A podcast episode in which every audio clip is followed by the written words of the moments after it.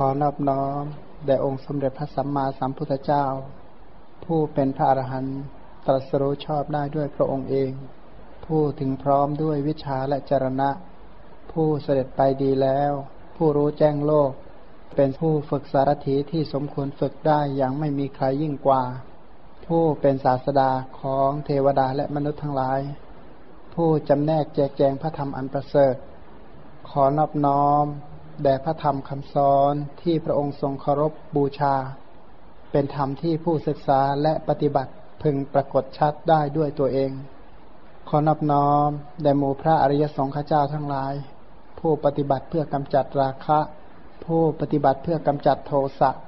ผู้ปฏิบัติเพื่อกำจัดโมหะตรัสรู้อริยสัจธรรมตามพระผู้มีพระภาคเจ้าขอความเจริญในธรรมจงบังเกิดมีแก่บรรดาโยมทั้งหลายตอนหลังไม่แปลกใจเลยคำว่าวิปลาสมันเป็นยังไงดูหมายังงามเลยพันดีเป็นต้นชมอยู่นั่นเลยตัวก็แพงพันก็ดีนะชมไปเรื่อยดีไม่จุติจุติก็ได้บรรพบุรุษเลยการเดียวนี่เนาะคนอื่นเข้ามาพระเชตวันเข้ามาฟังธรรมมาเจริญบุญเจริญกุศลกันเจ้านี่ก็เป็นสุนัขก็เลยไม่ได้ขณะไม่ใช่สมัยที่จะประพฤติพรหมจรรย์ไม่ใช่ขณะไม่ใช่สมัยที่จะฟังพระธรรมคำสอนของพระสัมมาสัมพุทธเจ้าตั้งใจว่าจะเอาอนาถบิณฑิโกวาทสูตรไปแสดงที่บ้านของท่านนะแต่ว่าสถานที่ไม่ให้เพราะไม่ได้สปายะเลยทั้งอุตุสปายะก็ไม่ได้เพราะเตโชธาตุค่อนข้างแรงบุคคลสปายะก็ไม่ได้เพราะว่าเป็นที่ทัศนาจรพระอาจารย์แสดงว่าในบริเวณเชตวันเนี่ยท่านจริงๆท่านสร้างวัดให้ไว้เป็นที่ฟังธรรมนะท่านไม่ได้สร้างบ้านให้เป็นที่ฟังธรรมนั้นเราก็ต้องกลับมาฟังธรรมที่วัดเพราะท่านสร้างวัดให้ฟังธรรมท่านแล้วก็มาใช้วัดของท่านให้เป็นที่ฟังธรรมพูดถึงท่านอนาถบิณฑิกเศรษฐีนี่ท่านทำท่านมีใช้ชีวิตในการทำบุญอยู่26 ปีนะในวัดพระเชตวันเนี่ย26 ปีถ้ากล่าวตามอัตถกถานั้นก็แสดงว่าท่านปริญญาท่านสิ้นชีวิตก่อนพระสารีบุตรอยู่แล้วใช่ไหมท่านทำบุญอยู่ที่นี่ประมาณ24 ปีก็แสดงว่าช่วงกลางพุทธกาลเนี่ยนะท่านปรินิพพานท่านสิ้นชีวิตคือพระพุทธเจ้าเนี่ยประกาศพระธรรมจักรอยู่ทั้งหมดกี่ปี45 ปีแล้วท่านนี้นิมนต์พระพุทธเจ้าตั้งแต่ที่ไหนที่เมืองราชคฤห์เนี่ยนะพระองค์เสด็จไปที่เมืองราชคฤห์ตอนที่โปรดพระเจ้าพิมพิสารโปรดประชาชนชาวเมืองราชคฤห์ท่านเนี่ยเป็นผู้ที่ไปค้าขายที่เมืองราชคฤห์ประจำท่านเป็นคู่เขยกับราชคฤหเศรษฐีแล้วก็ท่านเป็นพ่อค้าจากเมืองนี้ไปค้าขายที่เมืองราชคฤห์ราชเศรษฐีทางโน้นก็จะมาค้าขายทางนี้ระยะทางห่างกันก็45 โยชน์45 โยชน์นั้นถือว่าปกตินี่ถ้าเดินทางไม่ค่อยรีบนะก็จะเดินทางวันละโยชน์ก็เดินทางเดือนกว่าจึงจะถึงแล้วก็นับว่าระยะทางก็ร่วม1,000 กิโลมั้งเนาะก็ไม่ใช่ใกล้นะ45 โยชน์เนี่ยนะก็ประมาณร่วม1,000 กิโลนี่แหละประมาณนั้นแหละคือทางโบราณนี่มันทางคดไปเคี้ยวมาบ้างอ่ะนะมันไม่ได้ตัดแบบสมัยนี้ซึ่งก็ค้าขายมีอยู่ครั้งหนึ่งท่านไปค้าขายที่เมืองราชคฤห์ก็ราชคฤหเศรษฐีที่เป็นคู่เขยกันเนี่ยคือเขาจะเรียกอะไรทางโน้นได้น้องทางนี้ทางนี้ได้น้องทางโน้นอ่ะนะไม่รู้ใครเป็นเขยใครอ่ะก็เป็นอย่างนี้แหละถ้าเป็นลูกนะต่างกันเปลี่ยนกันเรียกลุงอ่ะ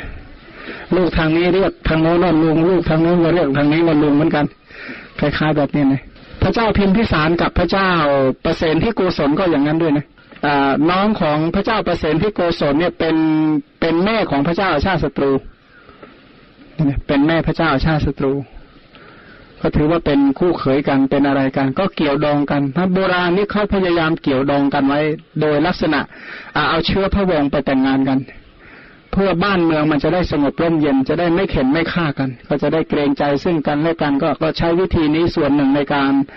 ปกครองแผ่นดินให้แผ่นดินนี้สงบร่มเย็นตอนที่อนาถบิณฑิกเศรษฐีไปพบพระสัมมาสัมพุทธเจ้าก็บรรลุเป็นพระโสดาบันหลังจากที่ท่านเป็นพระโสดาบันแล้วท่านก็ได้นิมนต์พระพุทธเจ้ามาเพื่อโปรดชาวเมืองสาวัตถีบ้าง พระองค์ก็บอกว่าพระพุทธเจ้าทั้งหลายยินดีในสุญญาคารคือยินดีในที่สงบสงัดอนาถาก็ฟังเข้าใจเลยก็คิดหาว่าเราจะซื้อที่ตรงไหนนะจะหาที่ตรงไหนสร้างวัดคิดไปคิดมาก็เห็นสวนเจ้าเชษที่ตรงนี้เนี่ยสวนเจ้าเชษนี้มีที่เขารักที่ตรงนี้มากความที่รักมากนี้ก็ไม่อยากขายไม่อยากอะไรทั้งนั้นอนาถาก็เลยไปถามว่าท่านจะขายไหมพูดแบบคนพูดเล่นๆนะถ้าท่านเอาเงินมาเกลี่ยเต็มก็ขายอ่ะเสร็จแล้วท่านจะขายแน่นะบอกไม่ขายก็เลยเอาโรงขึ้นศาลให้ศาลตัดสินว่าตกลงว่าจะขายหรือไม่ขายเขาบอกว่าสำหรับถ้าตีราคาแล้วถือว่าขายศาลเขาวินิจฉัยอย่างนั้นเพราะถ้าไม่ขายต้องไม่ตีราคาสินี่ตีราคาแล้วว่าเอาเงินมาเกลี่ยเต็มอนาถาก็เลยเอาเงินมาเกลี่ยเต็มไปหมดเลยเกลี่ยไปเกลี่ยมาขาดประมาณ1 เกวียนคือที่ซุ้มประตูนี่เกลี่ยไม่เต็มก็ใช้ให้คนเนี่ยไปขนมาอีก1 เกวียนจะได้มาเกลี่ยหน้าซุ้มประตูเจ้าเชษก็เห็นว่านี่ถ้าเรื่องนี้คงไม่ธรรมดาแน่อนาถาจึงลงทุนขนาดนี้เพราะก็บอกว่าที่ตรงนี้ท่านไม่ต้องขายนะเดี๋ยวข้าพเจ้าจะบริจาคตรงนี้เองเจ้าเชษนี่แกก็ใจถึงเหมือนกันนะแกเอาเงินทั้งหมดที่เกลี่ยเชตวันเนี่ยไปสร้างซุ้มประตูอย่างเดียวตรงที่ตรงนั้นนะก็เลยชื่อว่าวัดเจ้าเชษเหมือนกันนะเป็นเรียกว่าเป็นชื่อเชตวันเนี่ยนะป่าเจ้าเชษสวนเจ้าเชษนั้นสร้างซุ้มประตูนะหมดเยอะมากสร้างซุ้มประตูเคยมีในชาดกบางเรื่องกล่าวว่าเดรัจฉีบางคนเนี่ยมาเห็นซุ้มประตูนี่กลับเลยจริงๆก็อยากจะมาปราคารมกับพระพุทธเจ้ามาเห็นซุ้มประตูก็เลิกเลยเนี่ยนะก็อย่างนี้ก็มีเพราะว่าถือว่ายิ่งใหญ่มากแล้วเจ้าเชษนั้นก็บริจาคอะไรบริจาคต้นไม้หามูลค่าไม่ได้ในสมัยนั้นเพราะถือว่าป่าตรงนี้ร่มรื่นมากแล้วก็หลังป่านี้ไปก็อย่างที่รู้กันว่าเป็นป่าอันธวันพระภิกษุที่อยู่ในเมืองสาวัตถีที่อยู่ได้เยอะเนื่องจากข้างหลังนี่เป็นป่าเพราะฉะนั้นท่านก็มาฉันอาหารเสร็จท่านก็เข้าป่าเช้ามาก็มาฝึกมารับโอวาทเป็นต้นเนี่ยนะก็ใช้ชีวิตส่วนใหญ่ก็หลีกเล่นอยู่ในป่าแต่ก็มีภิกษุหลายกลุ่มที่ถือว่าสถานที่ตรงนี้ไม่ค่อยสัปปายะสำหรับท่านเหล่านั้นก็จะมีการจาริกไปที่อื่นใช่ไหมจาริกไปอยู่ในที่ต่างๆเดินทางไปเป็น100 โยชน์ก็มีเป็น1,000 โยชน์ก็มีไปหาที่สัปปายะในการอบรมกรรมฐานเนี่ยนะในการเจริญกรรมฐานส่วนอนาถบิณฑิกานั้นก็เป็นคนที่เข้าวัดฟังธรรมทำบุญเนี่ยอยู่ทุกกี่ปีประมาณ24 ปีเนี่ยอนาถานี่ก็ตามธรรมดาของผู้ที่ดำรงบริหารขันทั้งหลายก็เจ็บป่วยเป็นประจำเหมือนกันป่วยแต่ละครั้งก็จะมีพระเถระไปแสดงธรรมให้ฟังพระอานนท์ไปแสดงธรรมบ้างพระสารีบุตรไปแสดงธรรมบ้างก่อนหน้านั้นพระสารีบุตรไปแสดงธรรมท่านก็หายป่วย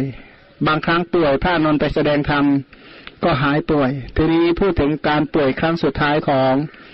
อนาถบิณฑิกเศรษฐีเนี่ยนะชีวิตสุดท้ายของมหาเศรษฐีผู้ใจบุญก็เข้ามาถึง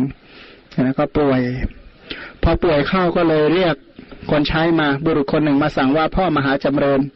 พ่อจงเข้าไปเฝ้าพระผู้มีพระภาคเจ้าถึงที่ประทับแล้วถวายบังคมพระบาทของพระผู้มีพระภาคเจ้าด้วยเสียงกล้าวตามคำของเรา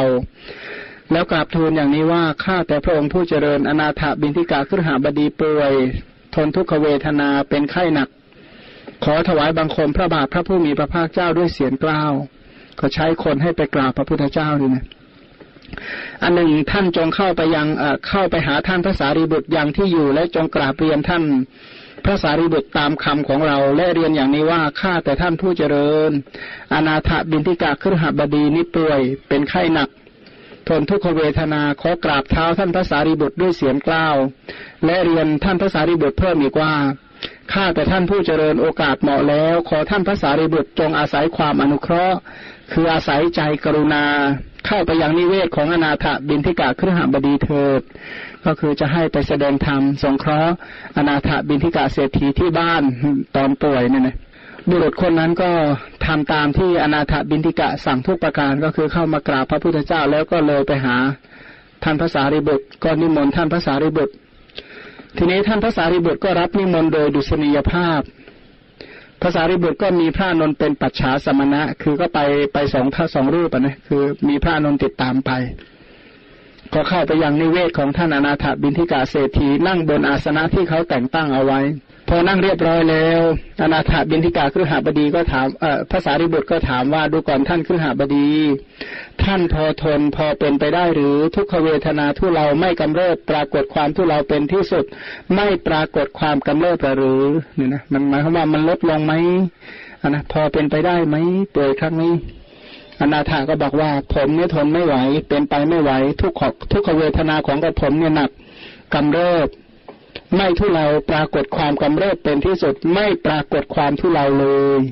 มีแต่เจ็บยิ่งขึ้นมีแต่ปวดขึ้นเนี่ยนะก็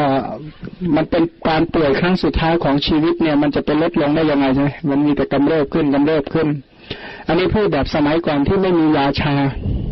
ทีนี้ท่านก็เล่าถึงความเจ็บป่วยคือความเจ็บป่วยของคนสมัยก่อนกับความเจ็บป่วยของคนสมัยนี้นะมันมีข้อดีข้อเสียอยู่บ้างต่างกันเนี่ยนะ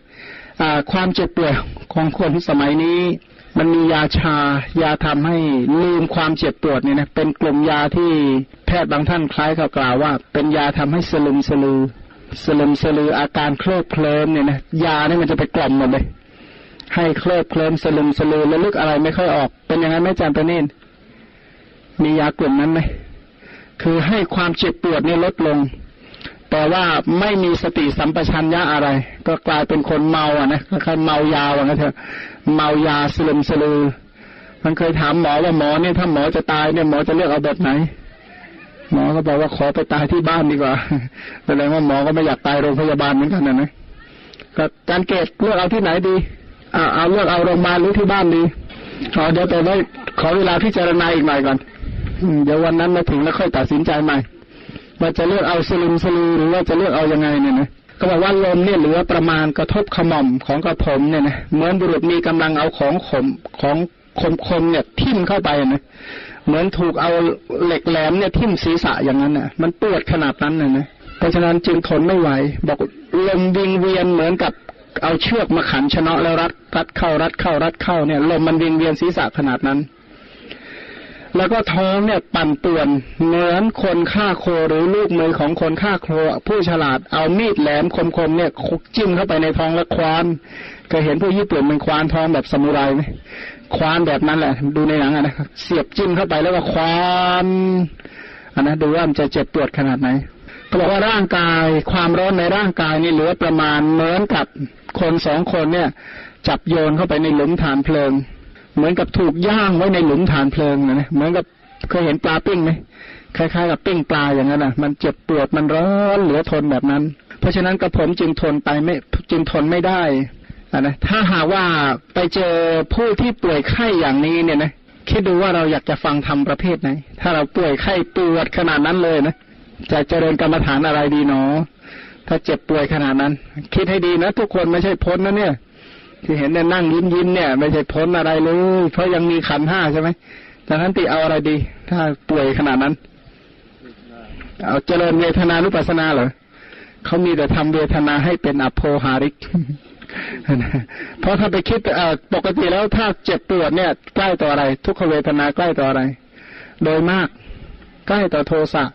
ถ้าเป็นพระภิกษุสมัยพุทธกาลเขาจะไม่คิดเรื่องนี้เลย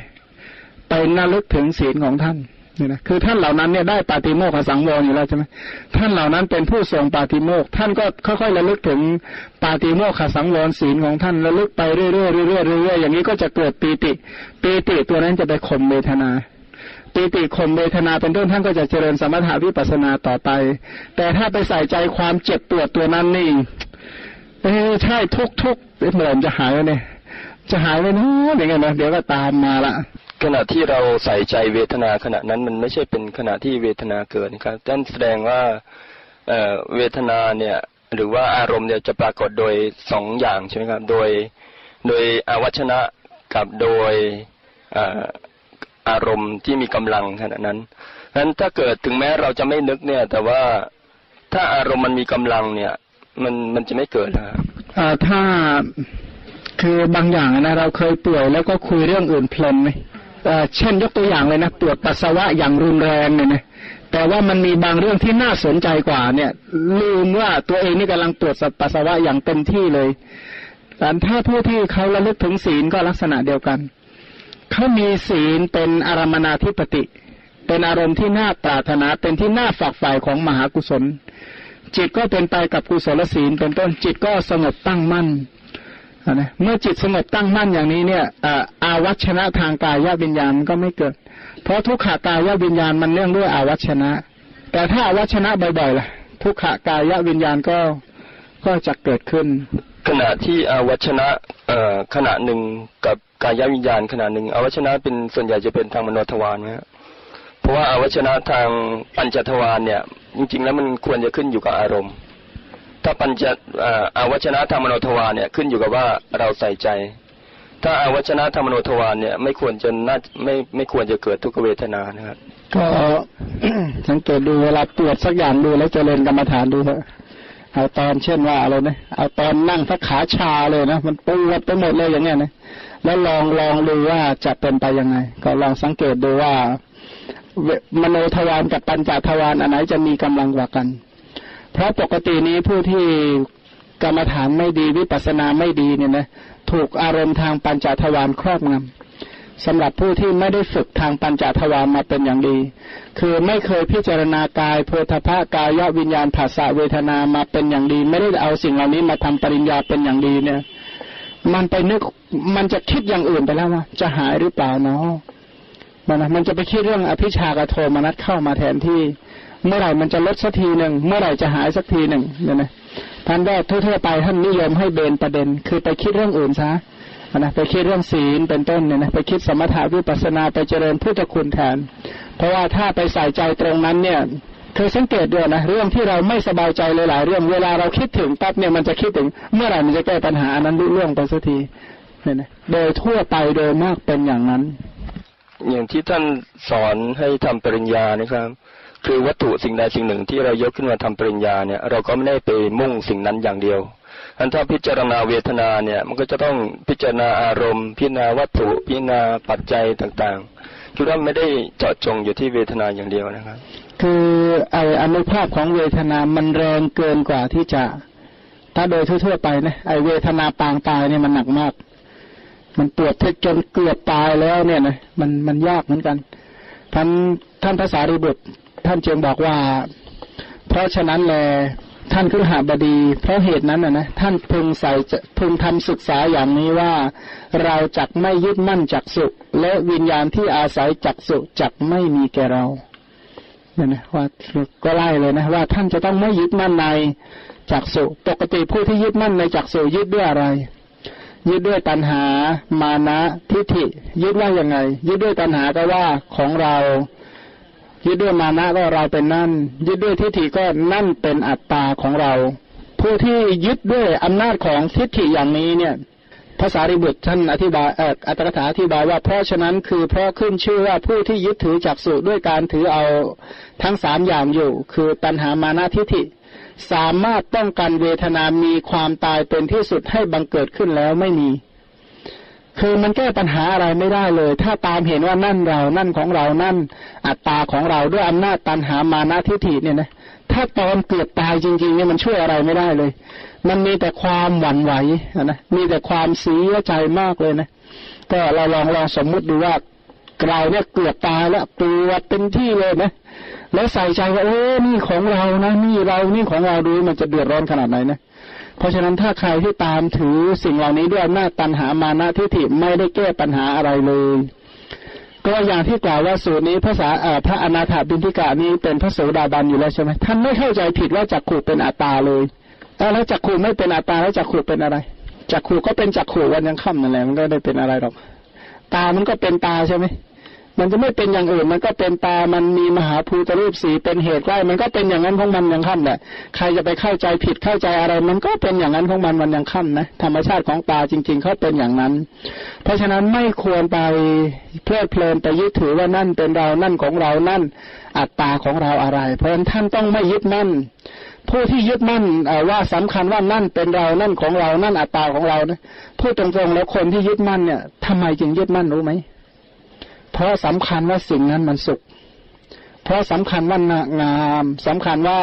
เที่ยงสำคัญว่าตัวเองมีอำนาจกับสิ่งนั้นนะพอสำคัญว่าสุขงามยั่งยืนเที่ยงด้วยอำนาจตัณหามานะทิฏฐิเข้าก็เลย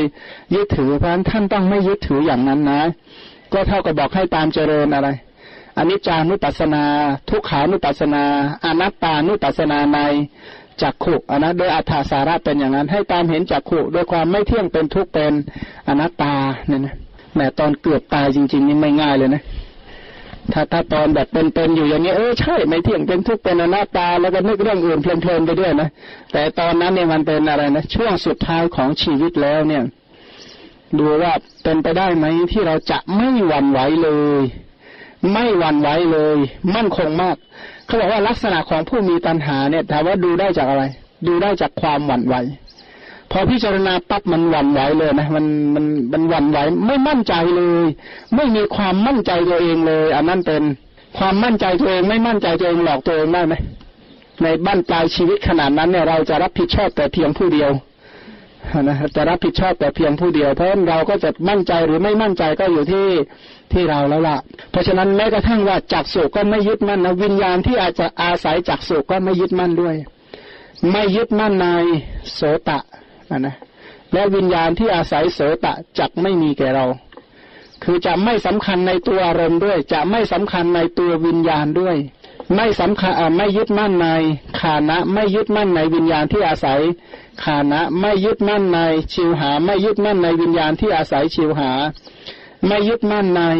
กายแล้วก็ไม่ยึดมั่นในวิญญาณที่อาศัยกายไม่ยึดมั่นในมโนไม่ยึดมั่นในวิญญาณที่อาศัยมโน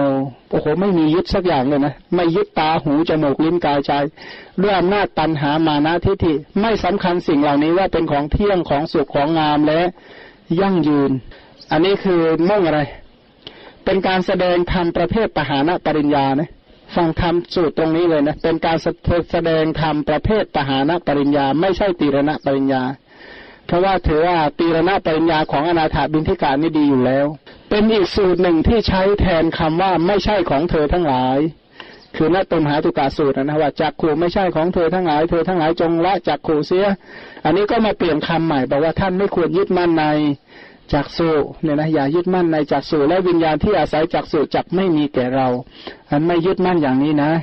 แต่ถ้าเป็นพระพุทธเจ้าเลยก็สอนว่าไงไม่ใช่ของเธอทั้งหลายเธอทั้งหลายจงละจักขุนั้นเสียถ้าหากว่าเมื่อกี้นี่ได้ยินเสียงเก่งไม้มันหักนะก็ระลึกถึงณตมหาตุกะสูตรเนี่ยนะเขาตัดไม้ตัดหญ้าในพระเชตวันเนี่ยสำคัญไหมว่าเขาตัดเราแล้วเพราะอะไรเพราะไม่ใช่ของเธอทั้งหลายนั่นน่ะได้ยินเสียงเนี่ยถ้าก็ตัดแขนเราดังโครมขนาดนี้อะไรจะเกิดขึ้นเพราะอะไรเพราะเป็นของเราทั้งหลายนี่นะถ้าโคนกิ่งไม้ใกล้บ้านเรานะหรือข้างบ้านเราหรือบ้านเราเนี่ยกิ่งไม้บ้านเราจะเดือดร้อนขนาดไหนใช่ไหมเพราะอะไรเพราะเราสำคัญว่าเป็นของเราเนี่ยอนุภาพของการสำคัญว่าของเรานะจะสุขจะทุกข์จะโสมนัสโทมนัสก็อยู่ที่ตรงนี้แหละเมื่อใดเนาะข้าพเจ้าทั้งหลายจักเห็นว่าตาหูจมูกลิ้นของข้าพเจ้าเหมือนกับกิ่งไม้ที่เขาตัดนั่นนะไม่รู้สึกดีใจว่าดำรงอยู่ไม่รู้สึกว่าดีเสียใจเมื่อแตกทำลายไปเนี่ยนะก็ผู้ที่ปรารถนาธรรมที่สุดแห่งทุกข์นะต้องมีอัธยาศัยตัวนี้ตั้งเอาไว้นะต้องมีอัธยาศัยโน้มโอนแบบนี้นะต้องมีแนวความคิดแบบนี้นะถ้าไม่มีแนวความคิดแบบนี้เนี่ยอย่าคิดว่าจะบรรลุนิพพานโดยที่ยังหวั่นไหวนะเป็นไปไม่ได้อยู่แล้วเพราะนี่ผู้ที่แทงตลอดพระนิพพานเนี่ยจะเลิกหวั่นไหวในสิ่งเหล่านี้ทีนี้ต่อไปนะตาหูจมูกลิ้นกายใจเสร็จก็ต้องรูปเสียงกลิ่นรสโผฏฐัพพะและธรรมารมณ์ในว่าเราจักไม่ยึดมั่นในรูปเสียงกลิ่นรสโผฏฐัพพะธรรมารมณ์และวิญญาณที่อาศัยรูปเสียงกลิ่นรสโผฏฐัพพะธรรมารมณ์จักไม่มีแก่เราไม่สำคัญว่าตะรูปเสียงกลิ่นรสโผฏฐัพพะธรรมารมณ์ว่าเราว่าของเราว่าอัตตาของเราก็คือตามเห็นในความไม่เที่ยงเป็นทุกข์เป็นอนัตตาเป็นอสุภะนั่นเองนะว่าเราจักไม่ยึดมั่นจักขุวิญญาณโสตวิญญาณฆานะวิญญาณชิวหาวิญญาณกายวิญญาณมโนวิญญาณ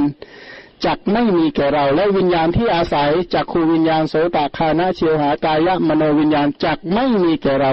ทำใจได้ไหมเนาะแบบโหไม่ยึดตาหูจมูกลิ้นกายใจเลยไม่ยึดรูปเสียงกลิ่นรสโผฏฐัพพะธรรมารมณ์หมดเลยไม่ยึดถือการเห็นการได้ยินการรู้กลิ่นการรู้รสการรับกระทบโผฏฐัพพะและการนึกคิดเลยเนี่ยก็จะบอกว่า เราดูตั้งดูอัธยาศัยของเรานะว่าเราพร้อมแบบนั้นหรือไม่แนวโน้มว่าจะพร้อมอย่างนั้นไหมอันนี้ถ้าเราตั้งอัตตาสัมมาปณิที่ไว้ไม่ดีนะพอไปถึงแบบนั้นเข้ามันทำใจไม่ได้หรอกสังเกตดูนะรถเบรกดังเอี๊ยดแล้วก็เลยลั่นเลยนี่ไม่ใช่แน่นอนนะไม่ใช่แน่นอนเลยท่านก็หมั่นเจริญเอาไว้ให้ดีๆนะไว้พิจารณาดีๆทีนี้ต่อไป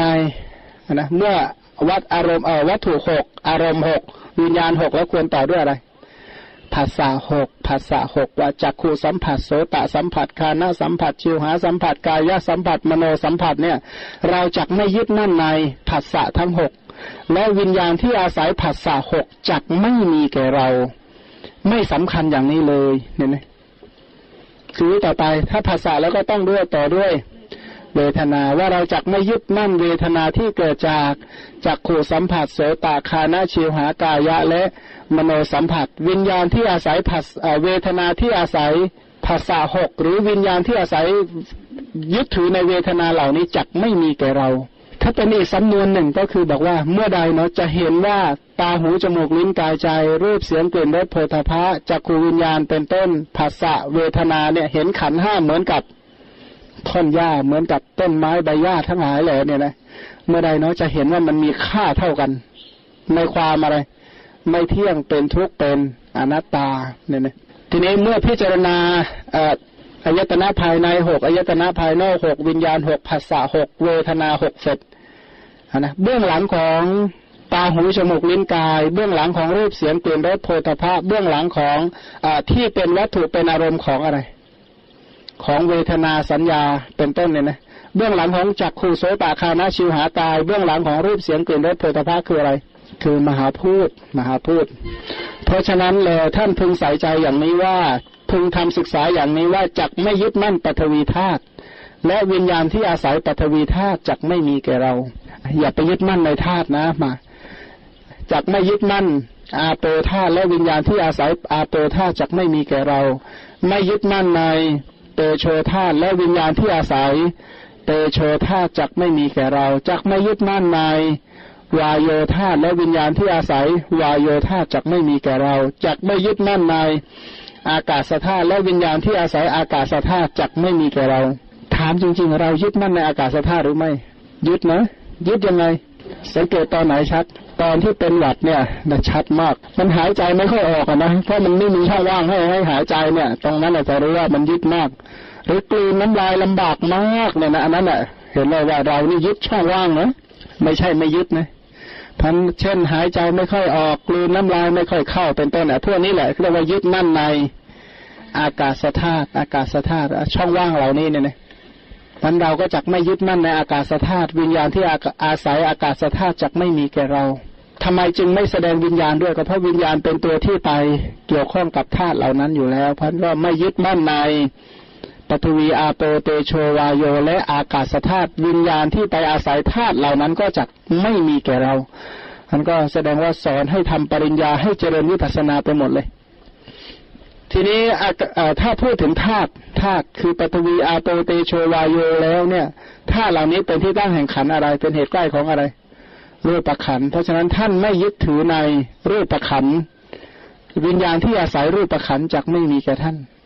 และท่านจักไม่ยึดมั่นในเวทนาสัญญาสังขารและวิญญาณวิญญาณที่อาศัยรูปเวทนาสัญญาสังขารวิญญาณก็จักไม่มีแก่เรานะไม่ให้ยึดถือหมดเลยนั่นนะแม้กระทั่งขันธ์ห้าเนี่ยไม่ยึดหมดเลยทีนี้ผู้ที่เข้าเจริญอย่างนี้เนี่ยนะดีเนี่ยอาจต่อด้วยรูปฌานได้ไหม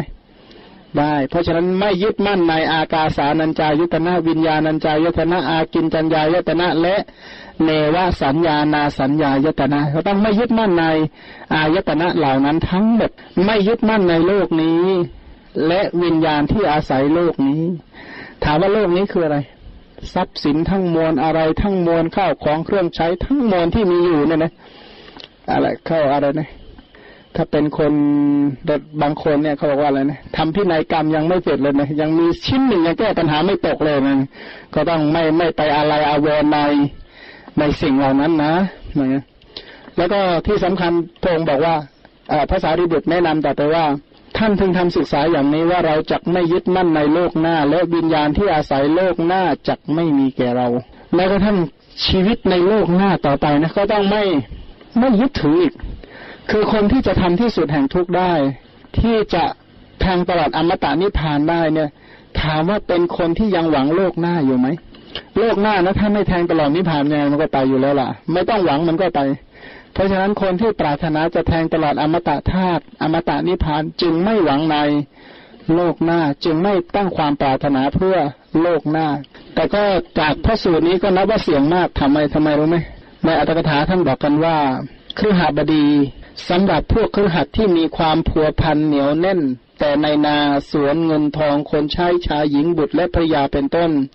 เอาแต่ความพอใจและความกุ้มรุมอย่างรุนแรงถ้อยคำว่าอย่าทำความอาลัยใยดีในสิ่งเหล่านั้นอย่าไปทำความพออกพอใจดังนี้จึงไม่ปรากฏคือไม่เป็นที่ชอบใจของคฤหัสถ์ด้วยประการชนี้นะคำว่าให้ละให้คลายให้อย่ายึดถืออย่าอาลัยอาวรณ์อย่าติดอย่าคล้องเนี่ยนะเป็นคำที่คฤหัสถ์ทั่วไปไม่ค่อยชอบฟังเหมือนกันจริงหรือเปล่าก็ไม่ทราบไว้ถามผู้การดูของบางคนก็ปรารถนาพระนิพพานนะครับแต่ว่าก็รู้ว่ายังไงก็อาจจะยังไปไม่ถึงก็เลยยังมีความหวังอยู่ว่าโลกหน้าก็ขอไปเจริญต่อในสวรรค์อันนี้เป็นวิสัยของปุถุชนแต่ว่าของอย่างของท่านอนาถปิณฑิกะนวิสาขานี่ครับก็ยังดูเหมือนท่านยังมีความหวังในโลกหน้าในขันธ์ห้าอยู่เพราะว่า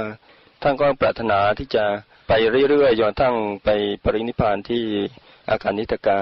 ก็ยังชื่อว่ายังหวังโลกหน้าอยู่ฮะคืออันนั้นโดยส่วนตัวแต่ว่าในลักษณะของคำสอนนี่จะไม่สอนให้หวังโลกหน้าเพราะว่าถ้าหวังโลกหน้าถามว่าถ้าพลาดอะไรจะเกิดขึ้นนั่นนะก็อบายถึงหวังโลกหน้านะพอมาถึงกลับมาเป็นมนุษย์ใหม่นี่ก็เสี่ยงมากๆเลยนะถ้าเรามาเป็นสมมติว่ามันเกิดเป็นคนในเดียนะอย่างดีก็เป็นเหมือนนักศึกษาที่เราเห็นข้างรถเมื่อกี้นี่แหละเราจะมาเรียนอะไรเนาะจะไปยังไงเนาะเพราะฉะนั้นถ้าหากว่าทั้งเกิดโลกหน้านั้นแต่ว่าไปแล้วไม่ปลอดภัยโดยประการทั้งปวงแต่ถ้าเรามีอัธยาศัยน้อมไปในวิวัตะถึงจะไปอยู่ที่ไหนนะเพื่อความที่จิตมันโอนไปหาวิวัตะเนี่ยยังไงมันก็ต้องน้อมไปในวิวัตะถึงจะไปอยู่นะแห่งหนตำบลใดมันก็ดิ้นรนหาวิวัตะจนได้เพราะอัธยาศัยที่ตั้งไว้ในวิวัตะมันมีกำลังแต่ถ้าหากว่าตั้งไว้เพื่อวัตะอะไรจะเกิดขึ้นมันก็อาวรในวัตตะมันก็หวงมันเยื่อใยในวัตตะอย่างเต็มที่แม้แต่คำว่าจากแหมใครที่บอกคำว่าจากมันเป็นคำชั่วมากเลยนะใครที่มาชวนให้ออกเนี่ยนะเป็นคำที่ไม่น่าฟังเอาเลยเพราะอะไรเพราะอัธยาศัยเหนียวแน่นในสิ่งนั้นกราบนมัสการถามพระอาจารย์ค่ะคือจากฟังที่พระสารีบุตรท่านแสดงกับท่านอนาถบิณฑิกะก็เข้าใจว่าพระสารีบุตรคงจะเห็นว่าท่านเป็นคหบดีที่ร่ำรวยมากก็เลยค่อยๆแสดงเพื่อให้ท่านละคายความติดข้องในทรัพย์สมบัติแล้วก็ลูกเมียข้าทาสบริวารก็เลยสงสัยว่าในเมื่อท่านเป็นพระโสดาบันแล้วท่านทำลายสักกายทิฏฐิแล้วความที่จะเห็นเป็นของเรานี้มันก็น่าจะไม่มีอยู่แล้วทำไมพระสารีบุตรถึงแสดงแบบว่าเหมือนกับกลัวว่าท่านจะยังติดข้องกับทรัพย์สมบัติอยู่อย่างนั้นนะคะคือความเป็นจริงแล้วเนี่ยนะถ้าเราเข้าใจคำว่าปริญญาเนี่ยผู้ที่เป็นปุถุชนปรารถนาปฏิบัติธรรมเพื่อความเป็นพระโสดาบันเนี่ยเขาปฏิบัติพิจารณาอะไรก็พิจารณาขันธ์ห้าว่าไม่ใช่เราไม่ใช่ของเราไม่ใช่อัตตาของเราหรือตามเห็นขันธ์ห้าด้วยความไม่เที่ยงเป็นทุกข์เป็นต้นนั่นเองใครให้กล้วยแถวนี้เนี่ยนะระวังรบกวนการฟังธรรมเนอะเดี๋ยวจะขาดทุนชีวิตนะเพราะว่าเดรัจฉานก็คือเดรัจฉานวัตถุกรรมมีอยู่ในที่ใดที่นั่นมันเป็นการทะเลาะแข่งแย่งกันเห็นไหมมันเริ่มกัดกันแล้วไม่ก็ตามใจสิแต่ว่าคิดให้ดีๆเนี่ยก็มาแจกแถวนี้มันก็อย่างนี้แหละยมเบนเดี๋ยวมันก็พิจารณาให้ดีนะให้เพราะว่าไม่งั้นนี่ราคาทุนชีวิตนะกลายเป็นว่าการเลี้ยงลิงเป็นต้นนี้เป็นสาระของการมานะไม่ได้ห้ามให้ทานแต่ว่าเนี่ยให้ดูว่ากลายเป็นถือสิ่งเหล่านี้เป็นสาระนี่ลำบากนะ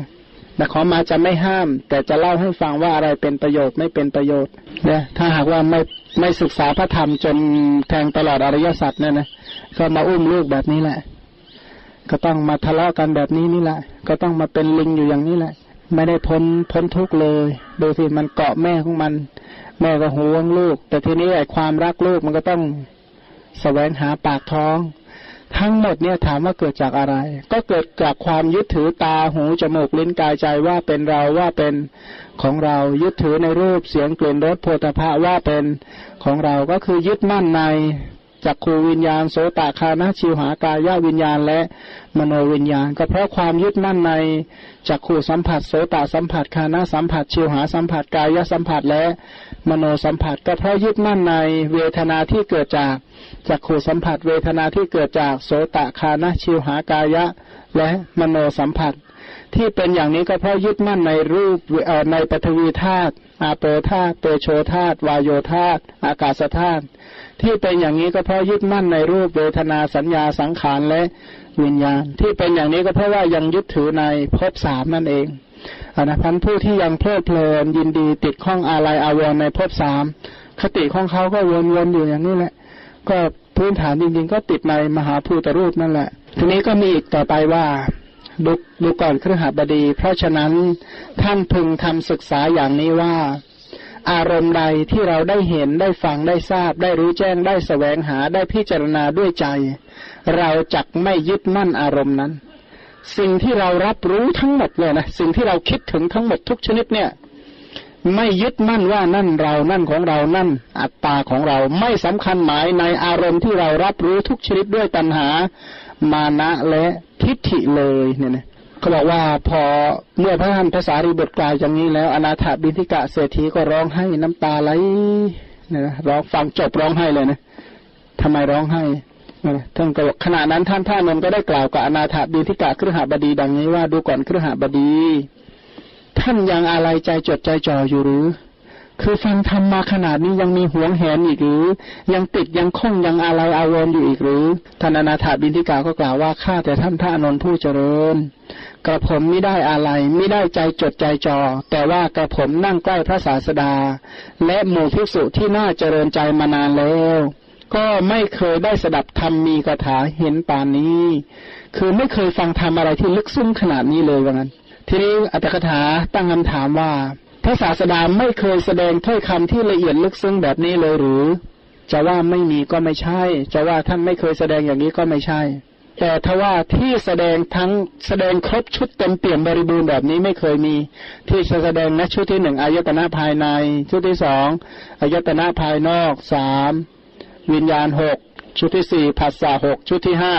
เวทนาก็คืออะไรนะธรรมะ30นะปีรูปสาตรูป30นี้เองแล้วก็ต่อไปอีกธาตุปฐวีอาโปเตโชวาโยและอากาศธาตุขันธ์ห้าพอขันธ์ห้าจบอรูปภพเนี่ยนะอรูปฌานอรูปภพแล้วอายตนะภายในขออภัยโลกนี้โลกหน้าแล้วก็สิ่งที่รู้อะไรนะสิ่งที่แสวงหารู้แจ้งแสวงหาเป็นต้นเนี่ยนะไออารมณ์ทางมโนทวารทั้งหมดอะที่คิดนึกนั่นที่รับรู้ทั้งหมดเนี่ยอันนี้คือหัวข้อธรรมที่อนาถบิณฑิกะไม่เคยฟังอะไรที่มันกว้างขวางขนาดนี้นะเป็นการ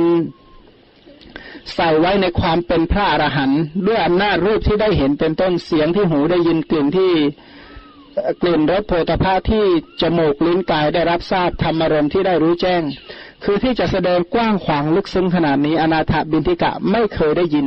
เพราะฉะนั้นอนาถบิณฑิกะฟังอย่างนี้ก็เลยร้องไห้น้ำตาไหลเนี่ยนะรูปแสดงรูปฌานไม่ได้แสดงเพราะแสดงคำว่าในธาตุสี่อยู่แล้ว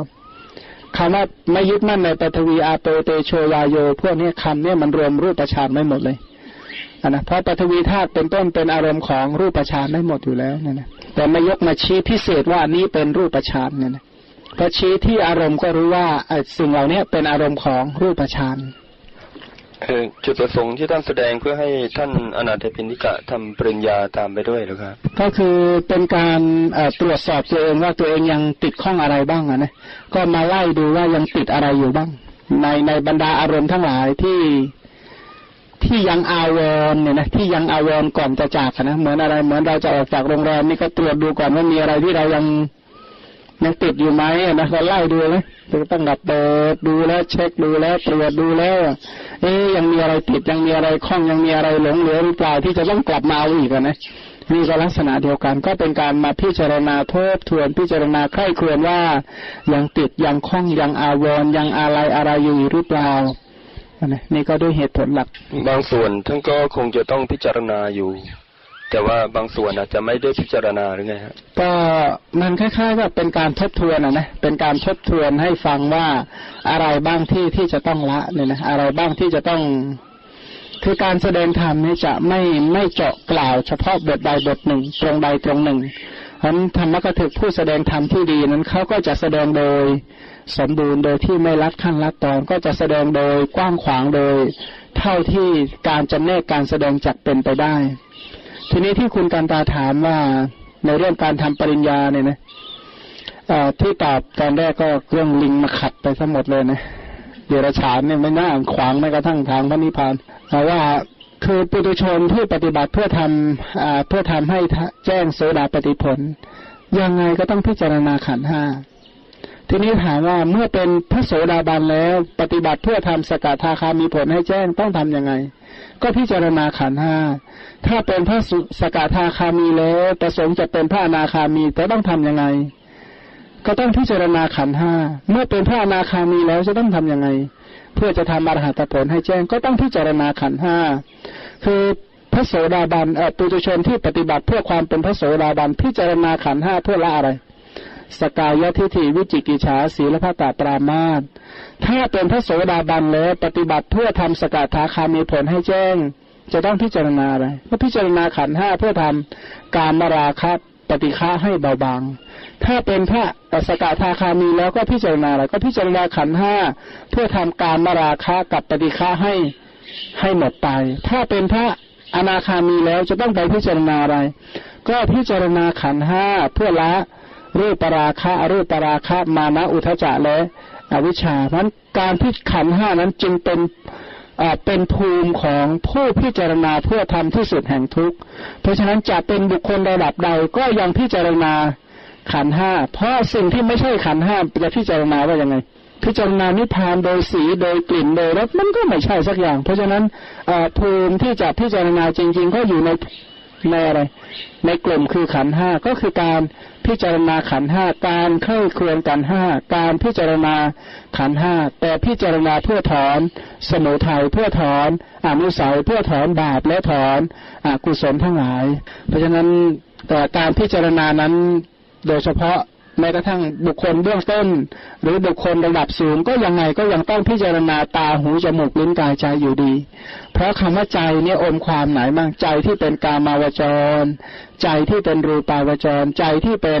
อรูปาวจรนั้นการพิจารณาใจหรือจิตเนี่ยจึงกว้างขวางมากกราบนมัสการพระอาจารย์ค่ะจากตัวอย่างของพระสูตรนี้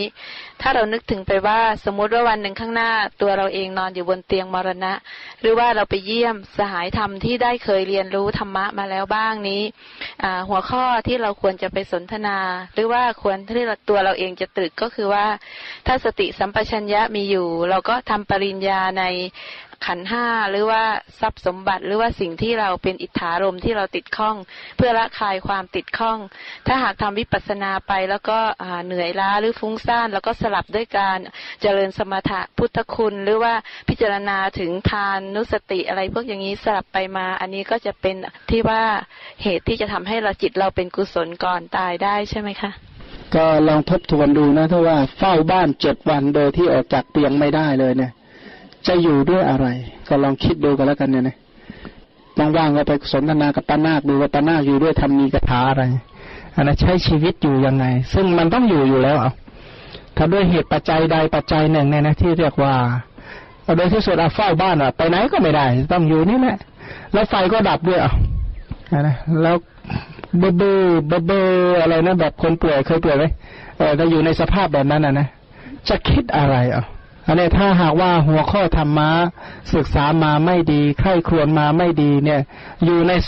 นฐานะที่เรียกว่าสุขภาพก็ไม่ดีเลยคุณต๋มอยู่ด้วยกรรมฐานอะไรหนอตอนที่ป่วยเนี่ยนะเฝ้าบ้านอยู่ตลอดเลยทำยังไง แล้วก็พิจารณาเอากันแล้วกันว่าคือเราต้องศึกษาพระธรรมเนี่ยก็เพื่อประโยชน์เหล่านั้นนะถ้าหากว่าไปอยู่ในสถานที่แห่งนั้นไปอยู่ในโอกาสเหล่านั้นเช่นไปอยู่ที่โรงพยาบาลอยู่ในที่หลับที่นอนอยู่ในที่ใดก็ตามที่เราต้องทนอยู่ที่นั้นนานๆเนี่ยเราจะอยู่ด้วยอะไรเนี่ยนะโดยที่เราไม่เป็นบาปเป็นอกุศลทีนี้ไอ้ความทุกข์ทั้งหลายเนี่ยนะความทุกข์ทางกายหรือทางใจก็ตามความทุกข์เหล่านี้เป็นเหตุใกล้อย่างดีของอุทธัจจะกุกุจจะนะเป็นเหตุใกล้อย่างดีต่อบาปและอกุศลเพราะฉะนั้นบาปอกุศลที่เคยทำเป็นต้นเนี่ยจะผุดขึ้นมาทีละอย่างทีละอย่างทีละอย่างไปเรื่อยๆอันถ้าหากว่าไม่ศึกษาพระธรรมคำสอนเอาไว้ให้ดีๆเนี่ยนะกุศลไม่ค่อยผุดมาเนี่ยลำบากถ้ากุศลไม่ผุดมาเนี่ยทำไงอันนี้แหละที่เราจะต้องย้ำให้ตัวเองว่าอะไรคือสาระอะไรคือทางแห่งวัฏฏะอะไรคือทางแห่งวิวัฏฏะเขาต้องมาตรวจสอบว่าจริงๆแล้วสิ่งที่เราคิดถึงทั้งหมดยามเจ็บป่วยนะมีนึกถึงพ้นตาหูจมูกลิ้นกายใจไหมไม่มีพ้นรูปเสียงกลิ่นรสโผฏฐัพพะธรรมารมณ์ไหมพ้นการเห็นการได้ยินการรู้กลิ่นรู้รสรู้โผฏฐัพพะนึกคิดทางธรรมารมณ์ไหมไม่มีก็เนี่ยผัสสะทางตาหูจมูกลิ้นกายใจเวทนาที่เกิดจากตาหูจมูกลิ้นกายใจจริงๆแล้วสิ่งที่เราคิดถึงทั้งหมดก็ไม่พ้นทว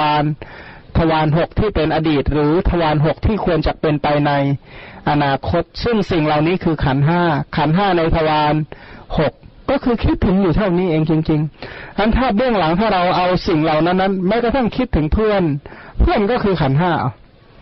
เพื่อนก็คือธรรมะ30นะอะไรบ้างตาสีจักขุวิญญาณผัสสะเวทนานะที่เป็นที่ตั้งแห่งบัญญัติโวหารว่าเป็น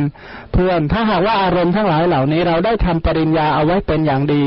ใคร่ครวญไว้เป็นอย่างดีเนี่ยนะเมื่อเราไม่สบายเราก็จะน้อมแบบนั้นได้เราก็จะพิจารณาแบบนั้นได้การพิจารณานั้นไม่ใช่รอให้ป่วยก่อนแล้วลองพิจารณาดูเอางี้ง่ายๆก็ได้ตอนที่ปวดปัสสาวะเนี่ยจะให้รถเขาจอดแล้วลองเจริญดูก่อนว่ามันไปไหมอย่างนั้นปวดปัสสาวะเนี่ยบนรถเนี่ยเดี๋ยวพรุ่งนี้ได้รับแล้วตอนนี้ก็ได้ จะเจริญว่าอย่างไงนะนึกเงียบเบื่อนะลองนึกเจริญว่าอย่างไงดีอาศัยกายกับโพธภาคเกิดกายวิญญาณธรรมะสามอย่างประชุมการเป็นภาษานะอาจจะได้รอบแรกนะรอบที่สองชักไม่เอาละจริงๆหนึ่งรอบมันใช้เวลาคิดแค่นาทีเดียวใช่ไหมแล้วอีก 40 นาทีไปคิดอะไรโอ้ป่าไหนดีหนอก็ชะเง้อดูนั่นแหละจุติมีป่าเป็นอารมณ์จะไปไหนเอาเพราะถ้าหากว่าไม่วิจารณญาณไม่ค่อยดีนักกรรมสกตาไม่ค่อยแม่นนักเนี่ยนะก็คือเราเองเนี่ยถ้าคิดพิจารณาให้ละเอียดดีๆรอบครอบจริงๆนะวัตถุแห่งที่ตั้งแห่งกรุณายังมีอีกเยอะมากๆเลยเพียงถ้าเราไม่อะไรนะถ้าเราตรงต่อตัวเองบ้างตรงต่อคำสอนและเอาคำสอนมาสงเคราะห์ลงในชีวิตที่เป็นจริงเนี่ยจะรู้ว่าเราเองเนี่ยน่าการุณาอีกหลายเรื่องนะน่าการุณาหรือน่ามุทิตาตรงที่ได้มาไหว้สังเวชนียสถานสวดมนต์ฟังธรรมเป็นต้นเนี่ยนะแต่เรื่องเกี่ยวกับเรื่องการทำปริญญาเรื่องการเจริญเรื่องการไข้ควรอันนี้น่าการุณาอยู่เนี่ยนะก็อะไรนะชื่นชมต่อตัวเองตามกาลใช่ไหมอะไรนะยกในสมัยที่ควรยกแต่เราก็ไม่ธรรมดานะเราก็ยังมีบุญยังโน่นยังนี่อยู่นะก็เรียกว่ายกในสมัยที่ควรยกใช่ไหมอีกพักหนึ่งก็ต้องข่มในสมัยที่ควรข่มแล้วบางอย่างก็วางเฉยในสมัยที่ควรวางตอนไหนที่ควรปล่อยวางเฉยในสมัยที่ควรวางตอนที่กุศลเป็นไปได้อย่างต่อเนื่องดีนี่เจ๋งละปล่อยไปให้เป็นไปอย่างนี้เรื่อยๆนะแต่ถ้าหดหู่หรือท้อแท้อันนี้ก็ต้องยกละทีนี้ย้อนมาว่าที่พระนนท์ท่านอนาถาบอกว่าธรรมีกถาเห็นตามนี้เนี่ยเหมือนกับว่าคฤหัสถ์ไม่เคยฟังจริงๆแล้วคฤหัสถ์ไม่ค่อยได้ฟังธรรมเหล่านี้หรอกเพราะอะไรเพราะว่า